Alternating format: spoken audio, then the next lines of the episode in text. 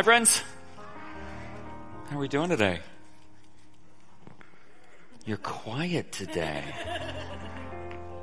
Thanks to each of you for joining us online, too. We're thrilled you came to church. This morning, we continue a series we're calling Indescribable, in which we're seeking to describe the indescribable God. Each week of the series, we're exploring a, a different aspect of God's character. And this week, we're talking about the God of hope. That's what the Apostle Paul calls him in Romans 15.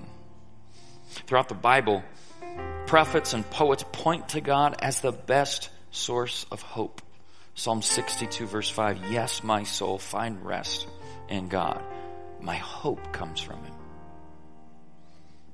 We need hope like we need food and water. Hebrew scholar Tim Mackie observes, what you hope for shapes what you live for. Dallas Willard used to define hope as the settled expectation of impending good. I love that definition. Dallas used to say, outside of love, hope may be the most powerful force in the universe. And think about it. Hope is essential for the human heart. Show me a human without hope, and I'll show you someone who's dying on the inside. Hope has the power to change the world. If someone in poverty works her way out of poverty, it wasn't simply because she got fed up with being poor. She found hope that she didn't have to be poor. Hope inspires a single to begin dating again. Hope stirs a 50 something to look for a new career. Hope empowers us to keep trying, keep loving, keep smiling, keep getting out of bed in the morning. Hope arouses expectation and dogged determination. But what if there is no hope? What if you've lost your hope? See, as we talk about hope today, I think we need to talk about discouragement. I think we need to talk about grief. I think we need to talk about what happens when life gets hard and it shouldn't be hard and God's not saying why it's so hard. Some of you are all too familiar with heartache. You know what it's like to be flattened by the feeling of dis- disappointment and disillusionment. You've been let go. You've been dumped. You've been rejected, overlooked, and ignored. Proverbs 13:12 observes, "Hope deferred makes the heart sick, but a longing fulfilled is a tree of life." And that's a proverb about disappointment. But not the disappointment you get when they're out of your favorite flavor of ice cream. I mean, have you ever wanted something so badly, so desperately, that it constantly consumed your thoughts? Everywhere you go, you breathe a prayer. Oh God, please God. But when God doesn't respond how you want Him to respond, your heart's sick. Your soul's weakened. In the Hebrew understanding, the heart is something more than your emotions. It's the core of who you are. It, it's your mind, feelings, and tensions. See, the ancient sages who wrote the Proverbs offer insight on what today we'd call psychology. They thought about how the human heart works. They, they observed how it reacts to problems and pain and success and suffering. Proverbs 17, 22, a crushed heart is, a cheerful heart is a good medicine, but a crushed spirit dries up the bones. See, a broken heart can have even physiological consequences. Anyone who's struggled with depression could tell you the impact it had on their energy, the price their body paid. Proverbs 18:14 the human spirit can endure sickness, but a crushed spirit who can bear? Many underestimate the influence of your inner life. A strong will has raised countless people from their deathbeds. But as resilient as one's spirit may be, if that same spirit is broken, if that same spirit is crushed, what once had the power to lift a heavy burden now itself becomes a crushing force that person must bear. Has your spirit been crushed? Has your heart grown sick? Have you lost your song? Well, today I want to hand you a song to sing when you don't feel like singing. I should admit from the outset, this song is a little dated. It's about 3,000 years old. It's found in the book of Psalms. Uh, the Psalms are the songbook of God's people, and for centuries the people of God have found that they model for us how to find our song in every season of life. Well, today, today we're going to look at Psalm 42. And we're going to sing our way through the psalm. So the band's going to stay on stage with me. In fact, you may hear more from them than from me.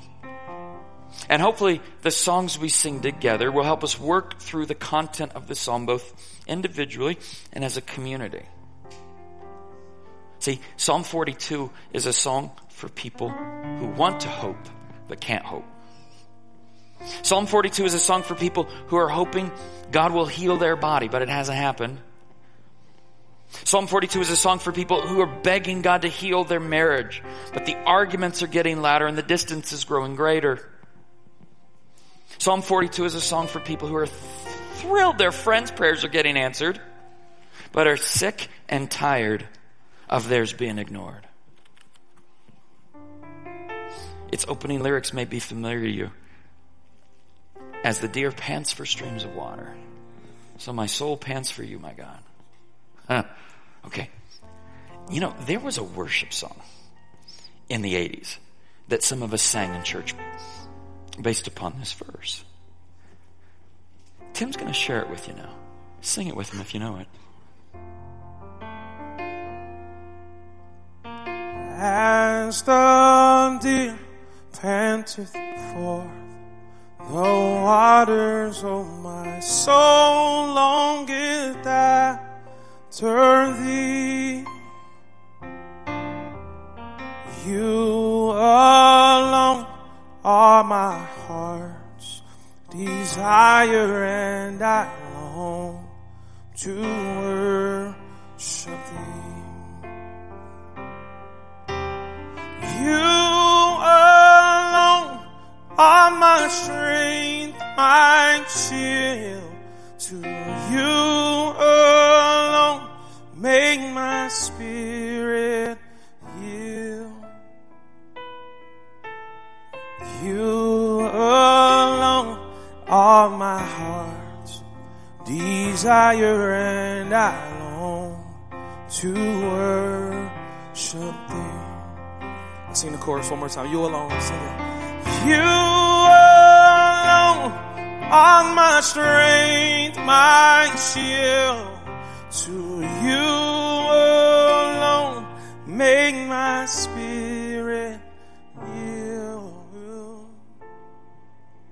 You alone are my heart's desire, and I long to worship thee.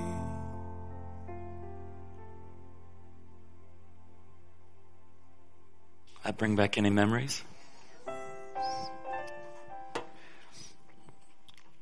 It's a beautiful song. And when we sang it, we sang it meaningfully. But the song probably didn't do justice to the context of the psalmist's prayer. You know, the, the chorus has a smooth, soothing vibe. I used to play it in a church band. Set it to a bossa nova beat. But honestly, I think the blues would have been a better choice because there's nothing smooth or soothing about this psalm. The writer of Psalm 42 wants us to picture a deer dying of thirst, longing for refreshment. The word in verse 1 translated streams of water is sometimes translated living waters. Living waters are streams that continue to flow even during the dry season. As a deer pants for living waters, I thirst for the living God. Our, our modern take belies the author's intent. Now, this is not a peaceful request to experience more of God's presence. It is a desperate plea to find Him because God is nowhere to be found.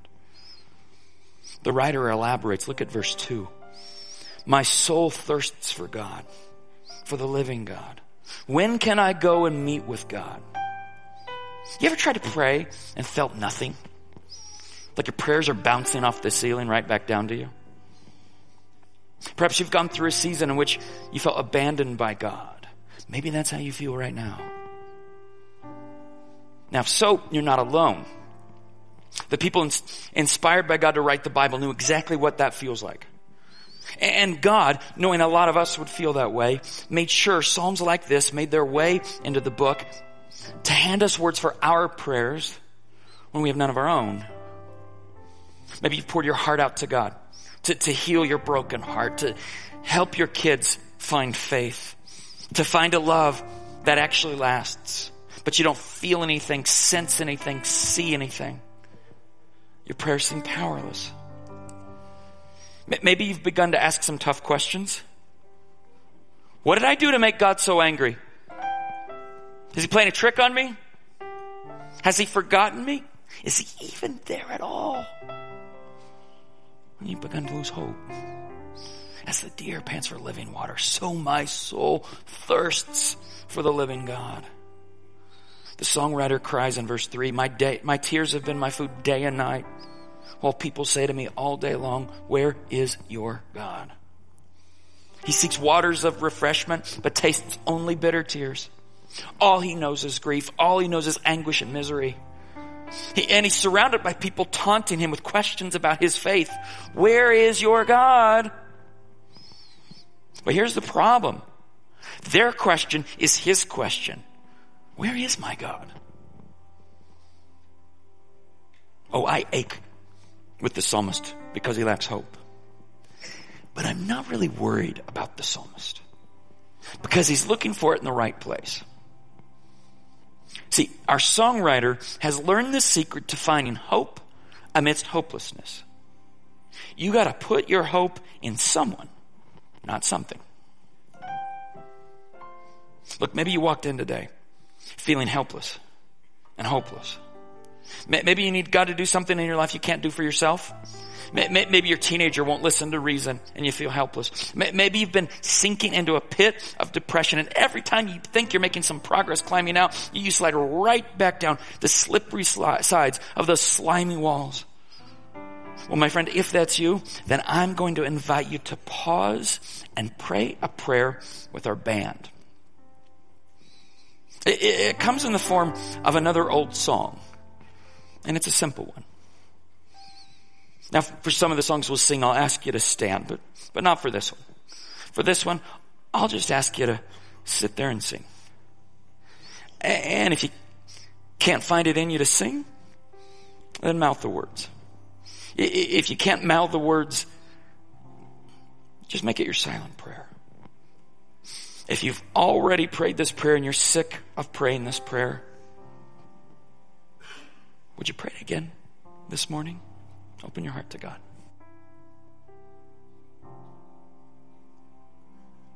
I need thee every hour, most gracious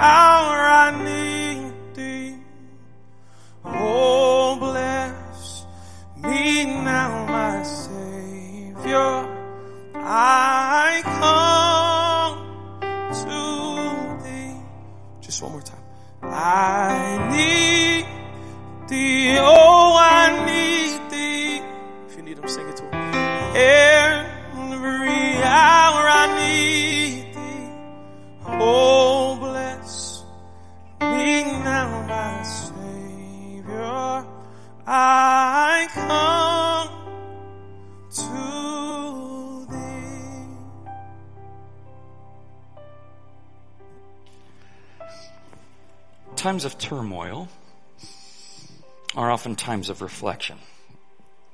And this writer remembers how things used to be. You know, it didn't always, didn't always be, it wasn't always like this for him. In verse 4, he says, These things I remember as I pour out my soul.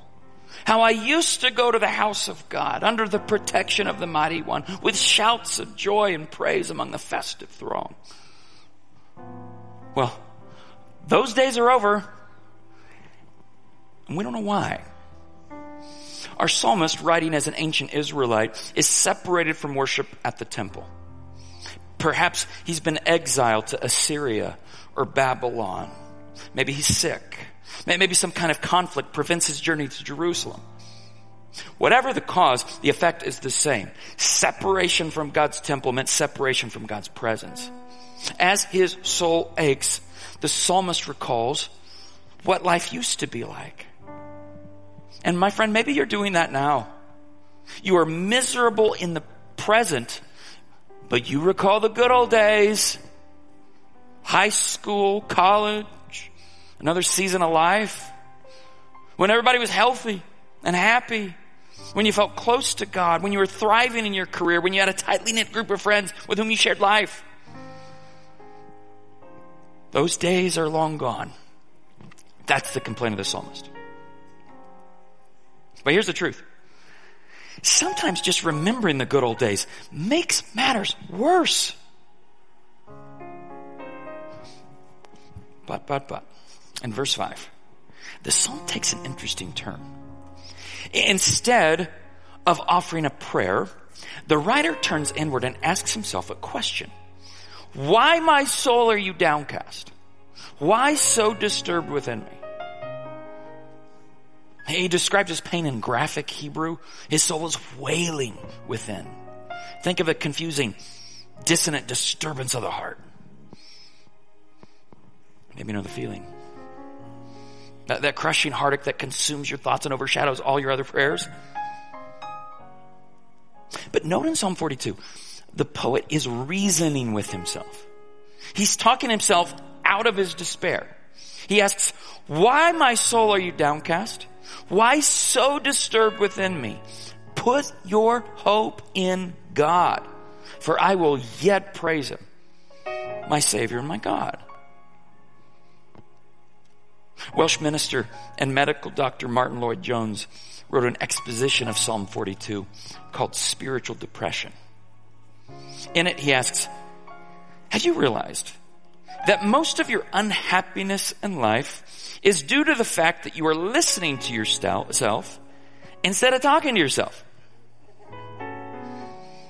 Now look, if you're living with a broken heart or a crushed spirit, I'm going to encourage you today to look inward and say to yourself the words of Psalm 42, put your hope in God. Put your hope in someone, not something. Now here's the key. Somewhere along the way, the songwriter learned, sometimes you gotta talk to yourself more than you listen to yourself. So we're going to do that right now. Stand with me. We're going to tell ourselves the truth about God. We're going to tell one another the truth about God. Now, it's a truth that may not feel true for you right now. And believe me, I think we need to feel our feelings. But we don't always need to trust our feelings. Now, as we sing together, sing to yourself. See how it changes your feelings. Christ is my firm foundation, the rock on which I stand. When everything around me is shaking, church right through here. Come on, I've never been more. Yeah, I put my faith in Jesus. Yeah, cause He's never let me down. He's faithful through generation. Whoa,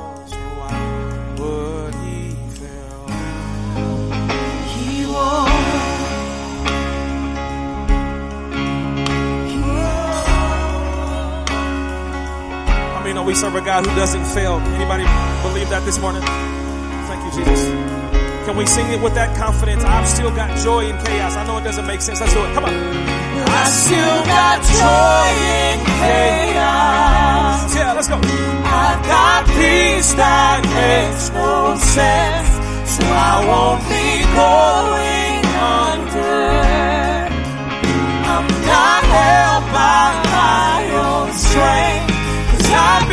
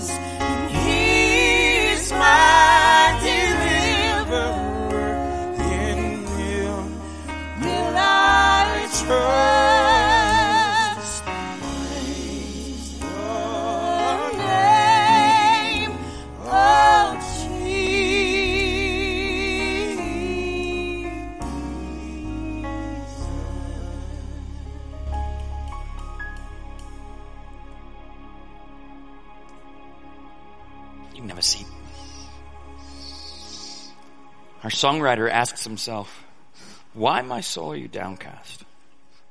Why so disturbed within me? Put your hope in God, for I will yet praise him, my Savior and my God. The verb translated put your hope in is, is the Hebrew word yahal. Now, when we think of the word hope in English, we often water it down to simply mean wish, as in, I hope it doesn't rain tomorrow. But see, biblical hope is more potent than mere wishing. Biblical hope is joyful anticipation. It isn't passive resignation to whatever happens. Biblical hope is active, disciplined confidence. Now, tension always seems to accompany hope because hope always involves waiting. In fact, the Hebrew words, the Hebrew verbs for hope are often translated wait. But, but it's not the kind of waiting you do in a waiting room. It's not the kind of waiting you do in a checkout line. Biblical hope is an eager expectation of God's actions. The, the word implies anticipation and endurance, and we desperately need both when life gets hard. Now, when you hope in God, you may not know what He's doing or when He's going to do it, but you know He's up to something. And note this about hope in Psalm 42. The songwriter makes a choice to hope. He takes responsibility for his thoughts and feelings and says to them, put your hope in God. Now, I want to take a little survey right now. How many of you are waiting on God for something right now? Raise your hands. Waiting on God for something. I'm going to put two hands in the air. Okay? Yeah, there's a lot of waiting going on, right? And, and maybe you'd say, I'm waiting on blank. What's in your blank? Maybe it's healing. Maybe it's a job. Maybe it's a baby. Maybe it's the restoration of a relationship. Maybe long for God to help you kick a destructive habit. Maybe you pine for freedom from shame. What's in your blank? Now, I've done a lot of waiting in my decades of doing life with Jesus. I've seen a lot of waiting in my decades of pastoring. But may I share with you what I've observed to be the secret of waiting well? You, you gotta shift your perspective. You've gotta put your hope in someone, not something. See, people who wait well, who wait with joy and peace, don't wait on blank, they wait on God. And there's actually a big difference. Is your hope in a good grade? Is your hope in a Christmas bonus? Is your hope in a new relationship?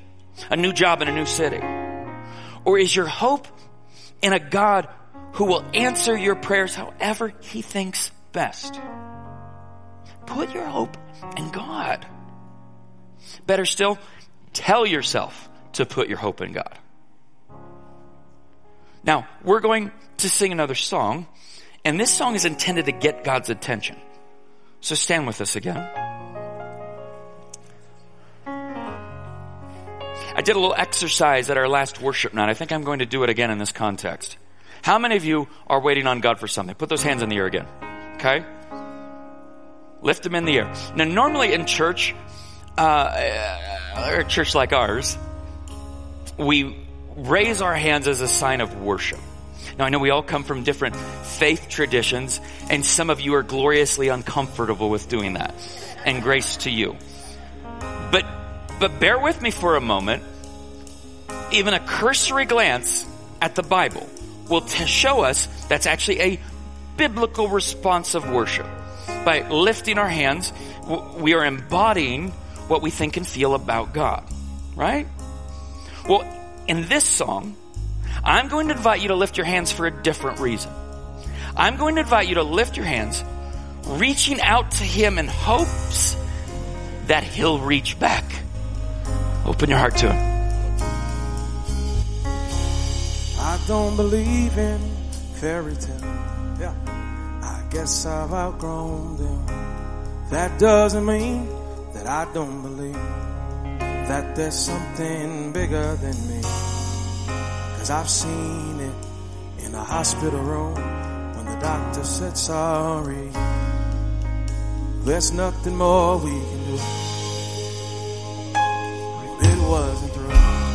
I've never seen a pot of gold at the end of the rainbow. But I got a promise I can hold. Yeah.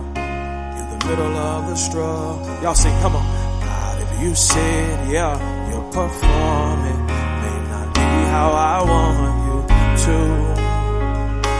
But here's what I, I need to hear you. I'm gonna wait. I'm gonna wait on you. I'm gonna wait on you. Yes, Lord. I've tasted your goodness. Yeah. I'm trusting your promise. I'm gonna wait on you.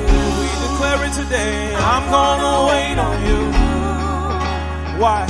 Cause I tasted your goodness. Yeah. I'm trusting your promise. I'm gonna wait on you. Yes, we will wait on you.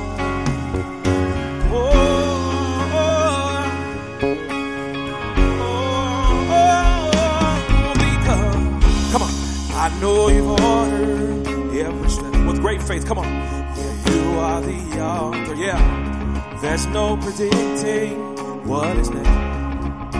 But you hold the future. And all the questions, they come second to the one I know is true. Can we do that? Come on. Cause you've always been true. Yes, I'm gonna wait on you. Yeah, I'm gonna wait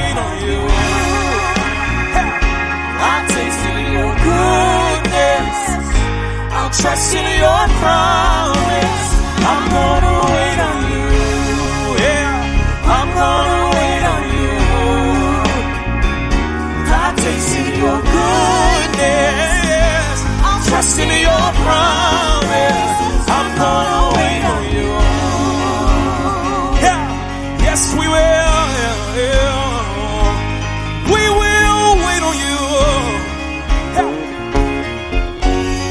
Voice right here. Come on, let's do it. Sing, wait on the Lord. Come on, wait on the Lord. He will renew your strength. Yes, He will. So wait, I say again, wait on the Lord. My faith is rising. Wait on the Lord. He promises He will strength. Sing it out, church. Come on. So wait, I say, wait on the Lord.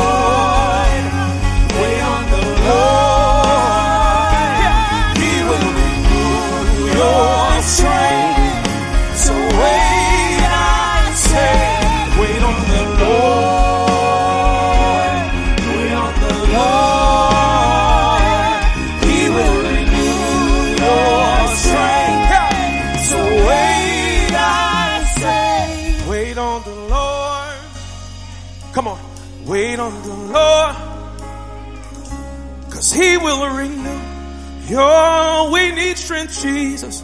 Wait. Yeah, wait on the Lord. Yes, Lord. Wait on the Lord. Cause he will renew your strength. So wait. I'm gonna wait on you.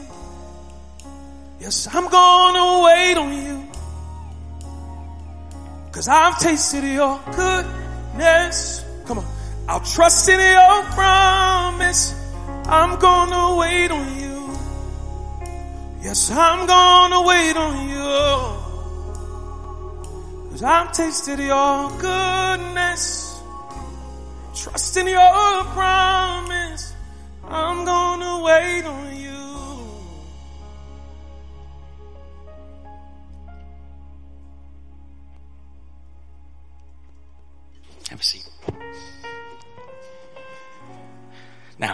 In the middle of the psalm, we find hope. Verse 6 My soul is downcast within me, therefore I will remember you. From the land of the Jordan, the heights of Hermon, from Mount Mizar. Now, it's difficult to discern the geography of verse 6, but his point is clear enough. The psalmist is nowhere near the temple in Jerusalem, nowhere near the presence of God. But look at his determination. Though he's distant and downcast, nevertheless, he is resolved to remember the Lord. We talked about this recently. Our English word remember isn't strong enough to translate the Hebrew text accurately. Remembering is more than recalling a feeling. Remembering in Hebrew is about remaining faithful. It's about commitment. So this is a confession of faith. He says, I will remember you. I will remain faithful to you in spite of my circumstances. This is a robust declaration of faith. However, in the very next verse, deep calls to deep in the roar of your waterfalls. All your waves and breakers have swept over me. Now, our, our writer uses water as a motif throughout the song. But here the metaphor turns on him. Instead of refreshing drink, he finds crushing surges. He's drowning. He's unable to catch a breath while, he's being swept away by the current. Now it's the same language used by the prophet Jonah in Jonah chapter 2. Does anybody feel like you're drowning today? Maybe you're drowning in responsibility. Everybody wants a piece of you. Everybody's disappointed with you. Are you drowning in everybody's expectations of you? Maybe you're drowning in loneliness. You feel like nobody cares about you. And you wonder if you should add God to that list. But don't miss this. The songwriter's holding God responsible. He says, Your waves, your breakers have swept over me. But he hasn't given up yet. He writes, By day the Lord directs his love. At night his song is with me, a prayer to the God of my life. Here, love is the Hebrew word hesed. It's God's steadfast love, his unceasing love. The psalmist knows that God's love is with him. At least in theory. Now maybe here he's reminding himself of the facts. Though he doesn't feel God's love, God's love is a fact. And the thought of God's love stirs a song in his heart. By day the Lord directs his love. At night his song is with me, a prayer to the God of my life. Now, do you see the paradox of this song? Throughout the psalm, the writer has one foot in faith and the other in doubt. As he pens these words, his jumbled feelings show us he's grasping hope with one hand and despair with the other. And this makes absolutely no sense until you've been where he's been and felt what he's felt. In verse 9, he toggles back to despair. I say to God, my rock, why have you forgotten me? Why must I go about mourning, oppressed by the enemy? A few moments ago, we sang about God being our rock. Well, here the psalmist takes that powerful confession and twists it into a personal complaint. Okay, God, my rock. You hear the sarcasm in the sentence? Okay, my rock, my stability, my shelter. Why have you forgotten me?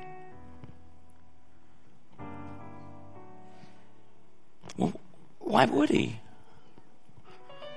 Why would God allow his child to go through an experience like this, whatever he's going through? And friends, I don't know. I know sometimes God allows us to experience hardship to strengthen our faith. I've heard some vineyard owners welcome droughts and refuse to irrigate because the dry weather forces the vine's roots to grow deeper. Okay. But I don't know why God isn't responding to the psalmist. But really, maybe the songwriter isn't really asking why. Maybe he's just registering a complaint. And maybe he's making a point. And his point is, this is pointless. He's asking God to do something. The psalmist makes a harsh accusation. Why have you forgotten me? In Hebrew, he writes the word shachach. It, it, it's the antonym of that word remember we saw earlier. Our English word for remember wasn't adequate in verse 6. Neither is the word forget in verse 9. For, forgetting and remembering in Hebrew are, are, actions not done by accident, like forgetting where you left your iPhone. Now, these, these verbs describe deliberate action. The writer doesn't accuse God of, of passively forget him, forgetting him as if he were out of sight, out of mind. The, the word means to intentionally put something out of your mind. The songwriter here indicts the Almighty, charging, God, you're ignoring me. You've abandoned me.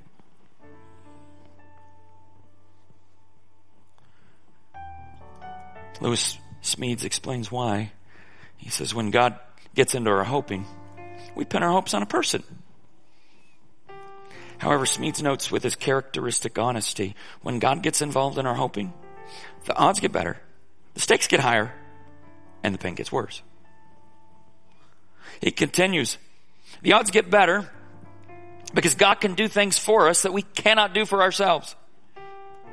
The stakes get higher because if God fails to come through for us, we're not only disappointed with what we did not get, that we did not get what we want, what we hope for, we are left on our own screaming to a deaf heaven. And the pain gets worse because it hurts more to feel let down by God than it does to be fleeced by dumb fortune. Smedes continues. Anyone who plants her hope in the soil of God discovers sooner or later that we don't always harvest all we hope for. Hoping in Him may improve the odds of getting what we hope for, but nothing except grace is a sure thing. The songwriter asks God, why are you ignoring me? Is that true? Is God ignoring him? Well, I don't think it's true but it is true to his emotions. And the Bible sometimes presents words and prayers that are more emotional than they are theologically precise. That's why we find them so helpful when our hearts are broken. You see, the Psalms teach us to pray honest prayers. prayers that are true to our thoughts and emotions.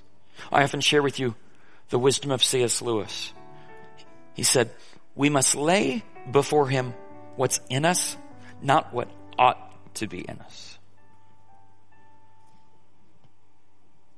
If you're going to talk to God, you need to talk to him honestly. I suppose one could argue someone with a faith stronger than the psalmist might have prayed a different prayer than the one we find in Psalm 42. But friends, God allowed flawed people with flawed faith to write these prayers because he knew we would need to pray them too. Look, I, know we've sung a, a couple songs of faith today already, but I wonder if you need to sing a song of frustration instead. As you sit right where you are. If you need to make this your song, Make it your song. Be honest with our Lord. Will you do that?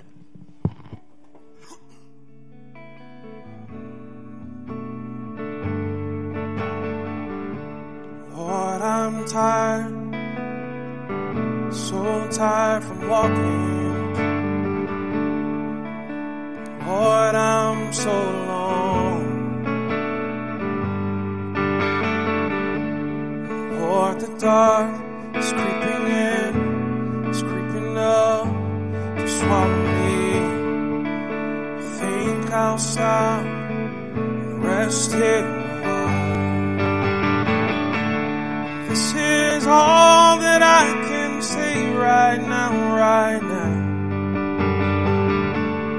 This is all that I can give. It's my everything. This is all that I can say right now, right now. This is all that I can give. It's my everything.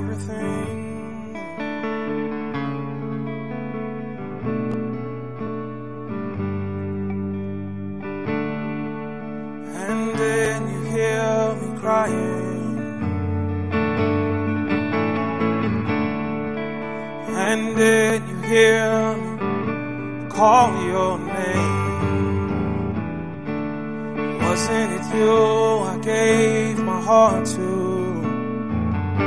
I wish you'd remember where you set it down and this is all this is all that I can say right now right now this is all that I can give I know that it's not much but this is all that I can say right now right now this is all that I can give. It's my everything.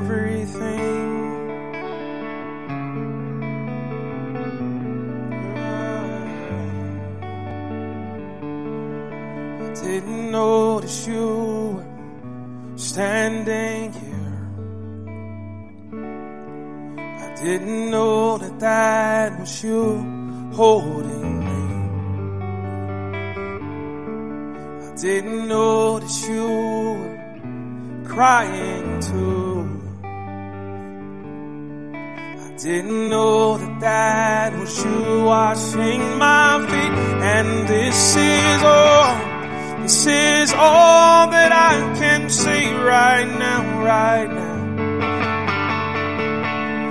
This is all that I can give. I know it's not much, but this is all that I can say right now, right now. This is all that I can give. Oh, it's my everything. Yeah, yeah, yeah. It's my everything.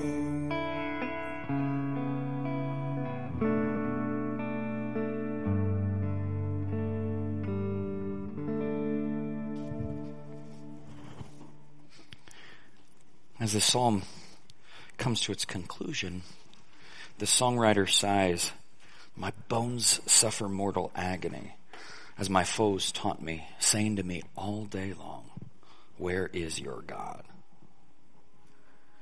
Literally, in Hebrew, he, he cries, There's murder in my bones. Friends, in Psalm 42, we're observing the depths of hopelessness. And apparently people around him are making matters worse with their taunts. But, but they don't attack the songwriter's competence or his character. They attack his confidence in God. Talk about a low blow. Nevertheless, Psalm 42 ends with a repetition of the self-talk we saw in verse 5. Why, my soul, are you downcast? Why so disturbed within me? Put your hope in God, for I will yet praise him, my Savior and my God. So our writer finds just enough faith to command his soul. Put your hope in someone, not something. Put your hope in God. And friends, it's a good thing to hope for good things. But we desperately need a greater hope to fall back on. If life hands us disappointment. Some of you know what I'm talking about. Maybe your hope was stripped from you in a devastating moment.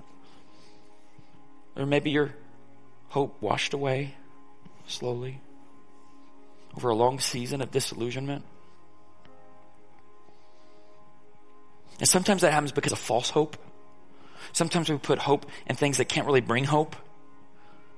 You work out incessantly, obsess over your body so you can ha- have the, the, the perfect appearance so you can be happy, but it doesn't make you happy.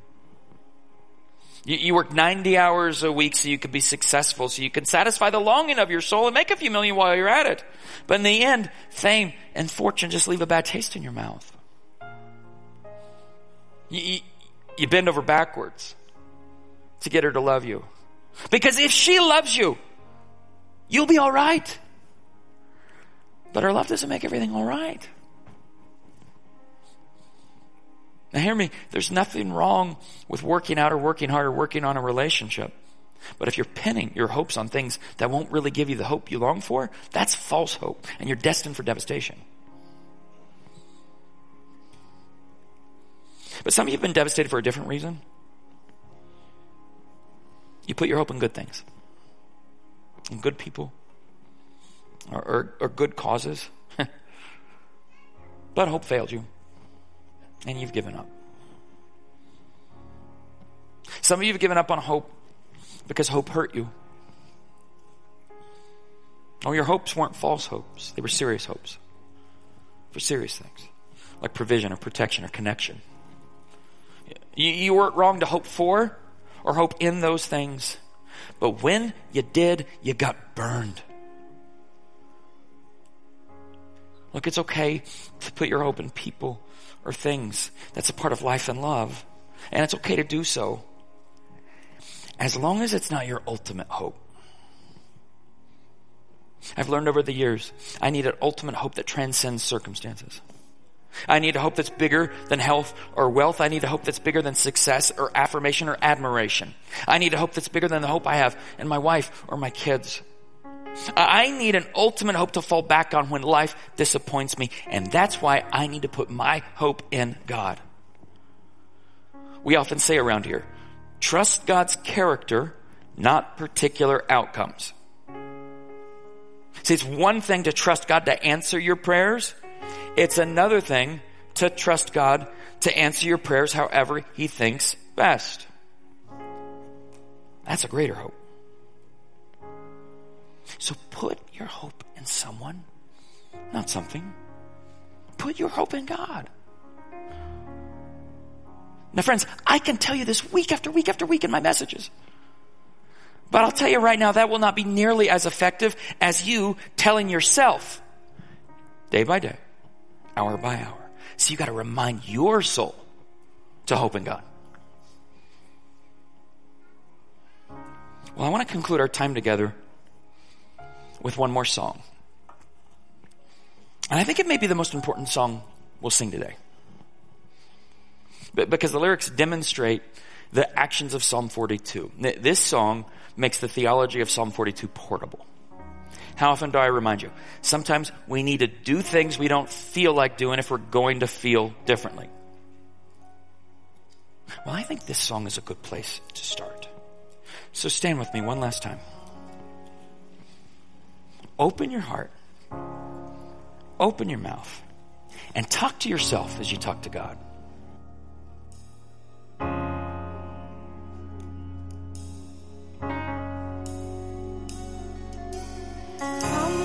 Sing till my heart starts changing. And I'm gonna worship till I mean every word. 'Cause the way I feel and the fear I'm facing doesn't change who you are or what you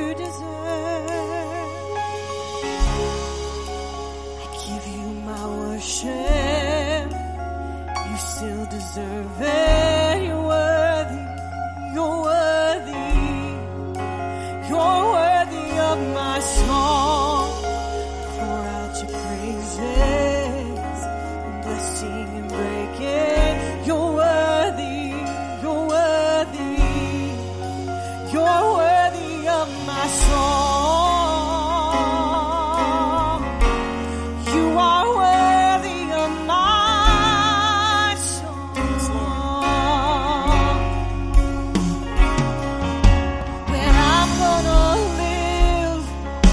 my King.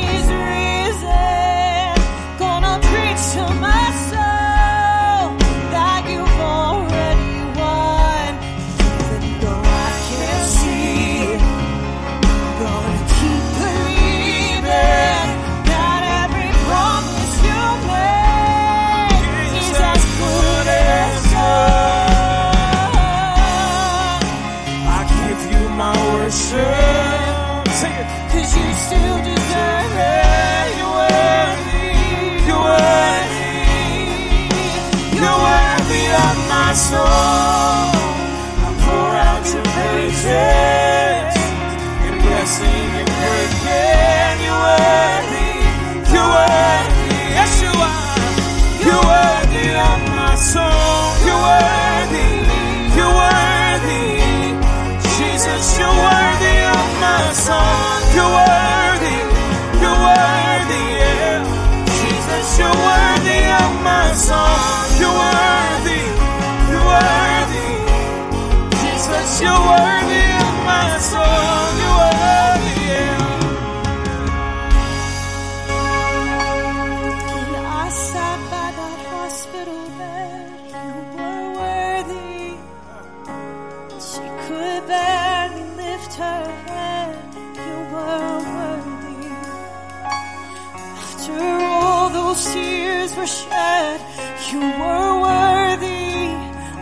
never stop singing your praise.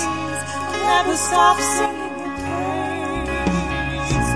Through the blessing and the pain, you are worthy. Whether you say yes or no way, you are worthy. Through it all, I choose to say, you are worthy. I'll never stop singing your praise. I'll never stop singing your praise.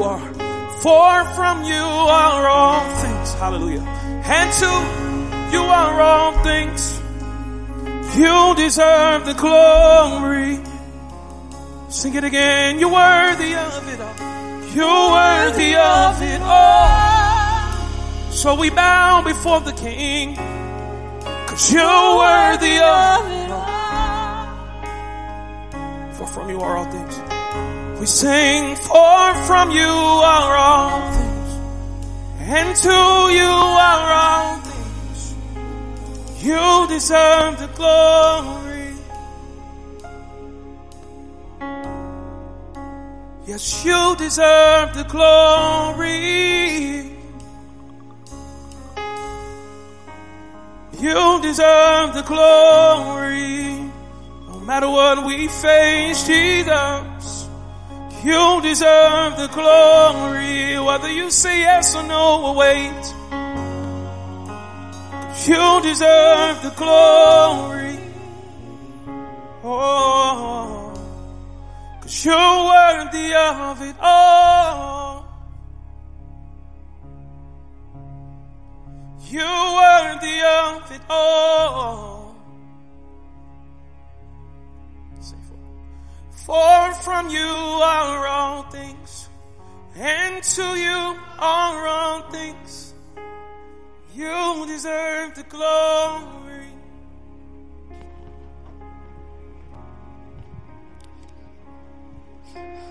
Lord, I pray for my friends who walked in today, tuned in online, who feel helpless and hopeless.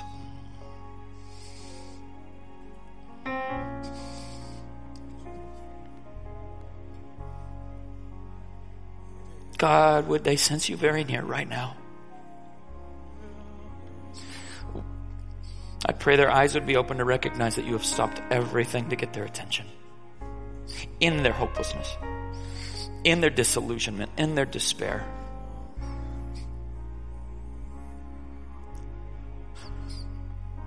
It's a dark season and they're sick of it being a dark season.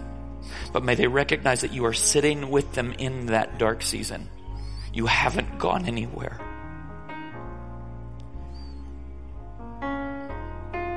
Uh, Lord, I pray for the man or the woman or the teen, whoever's watching this in the room, online, months, years into the future. Lord, if they don't know you or don't know you well and they're just exploring faith right now in a dark season, grasping in the dark to see if they can find you, if you're there. I pray today, this message, this psalm, I pray they experience it as you reaching out to them and squeezing their hand, reminding them you are here and you are near and you're not going anywhere. I pray I pray that person comes to trust you with their whole lives, even now. I pray for I pray for the disciple that's been faithfully following you for decades. They've been doing this so long they think they they they got life figured out, they got you figured out, but then the rug got pulled out from under their faith. And something happened. And all the things they thought, they've begun to doubt.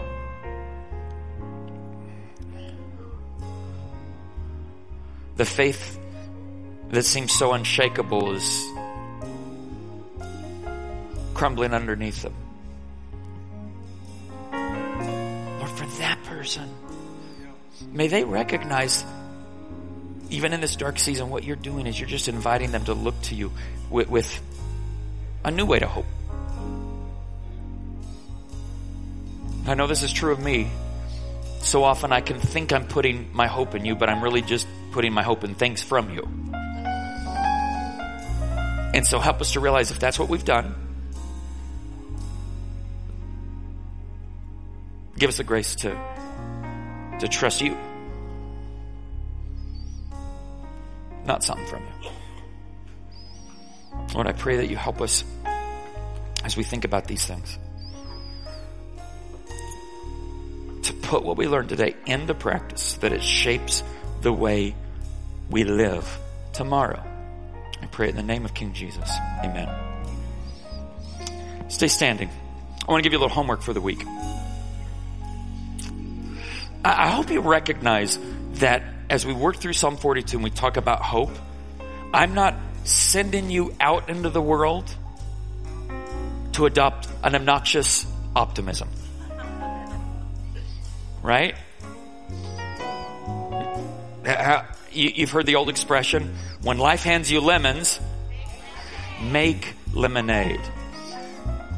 Pro tip, don't say that to people. No, really.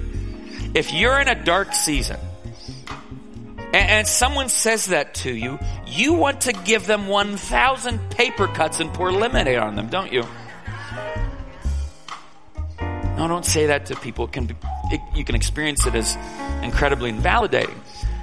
But, but, but, pro tip number two, it's easier to hear it when you say it to yourself. So here's your homework. Talk to yourself more than you listen to yourself. Talk to yourself more than you listen to yourself this week. You say, Troy, w- w- what should I say? What should I say to myself? I got one for you. Psalm 42, verse 11. Why, my soul, are you downcast? Why so disturbed within me? Put your hope in God, for I will yet praise him, my Savior, my God. I committed that refrain to memory when I was a kid, and I've been saying it ever since. Oh, there's power in it. There's power in that intentional reminder. Talk to yourself more than you listen to yourself.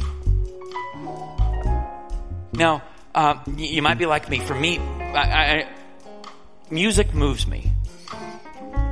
Maybe, maybe that's not all of you. I'm a musician. I used to be a musician. I'm not really a musician anymore. But, but songs move me, and I hope some of the songs that we sang today are, are songs you can glom onto this week and, and, and put into your playlist. Get those things in your ear. Here are a couple that might stand out to you. One of them is that, that, that soft song of frustration. It's called All I Can Say by David Crowder. This is an old one, okay? This goes back to the, to the late 90s when, when Crowder was just starting out as a worship leader, leading a, a college worship ministry. And so, but it's a good one. You can find it on iTunes. Give it a download, okay? Uh, perhaps the one you need the most is the one that I have certainly put on repeat many, many times over the last several months, and it's called Worthy of My Song by Phil Wickham and Chandler Moore and the Maverick City Gospel Choir. Um, oh, download it. Don't, just don't play, just do it. And, and listen and listen and listen and, and act. Remember, because that, that song embodies the act of Psalm 42. Making a decision. I'm to preach to myself. Okay. Okay. Here's a book for the week. Keeping Hope Alive by the late and wonderful Lewis Smedes. In this book, he talks about false hope, crushed hope, infinite hope, when to give up on hope. Smedes said this. He said, a hopeful person is someone who has turned hoping into a habit. Huh? He says, becoming a more hopeful person than we are is up to us. We may be predisposed by our temperament to focus on the bad things that we imagine are coming down the pike, but we are not fated to surrender to our fear to them. Pick up this book. See what you learn from it. Now, normally we give you a, a, a, verse every week, and I already gave you the one from Psalm 42, verse 11, but we're giving you a second verse this week. And this comes from Romans 15, verse 13. It's one of my favorite passages in the Bible. In fact, I find myself praying through it for myself regularly. The Apostle Paul prays this prayer. He says, May the God of hope fill you with all joy and peace as you trust in Him, so that you might overflow with hope by the power of the Holy Spirit. Right? Now, you can learn to pray this over yourself. You can talk to yourself with Psalm 42, 11, but you can pray Romans 15, 13. And just turn the pronouns over. Turn, turn the, flip the pronouns. Lord, may you, my God of hope, fill me with all joy and all peace as I trust in you. Lord, help me to trust in you so that I might overflow with hope by the power of the Holy Spirit, right? Pray that over yourself. Uh, e- e- go further. Pray it over someone you love. Maybe someone in your life is in a dark space. They don't even know you're doing this. Just start praying this over them daily. Lord, our God of hope, would you fill them with all joy and all peace? Okay? If you'd like to receive prayer, we'll have somebody waiting here at the front to pray for you as the service concludes. Uh, if you're watching online or any of you here throughout the week, you can always send us an email, care at capitalchurch.com. We'd love to, to pray over your needs. And, and I one more thing I want to I, I want to remind you of. Eric mentioned it a few moments ago, and I want to invite all of you to our worship night. It's this Wednesday. We haven't done one on a Wednesday, but it's Thanksgiving week, so we're gonna have some fun and see see what happens. Uh, this Wednesday at six thirty, we'll sing some songs, we'll pray some prayers, and we'll encourage one another. I'm telling you, something happens to me. I, I, I can speak for myself when I'm in a, a room full of people who are singing praise to God. We, can share faith with one another and I leave walking away different. And, and, and, this week we're gonna we're gonna focus on gratitude to our Lord. So I hope you can join us this Wednesday, 6:30 p.m. right here at our Salt Lake campus. This is what I want to pray for all of you, my friends. May our God of hope fill you with all joy and peace as you trust in Him, so that you might overflow with hope by the power of the Holy Spirit. Thanks for coming in. Grace and peace.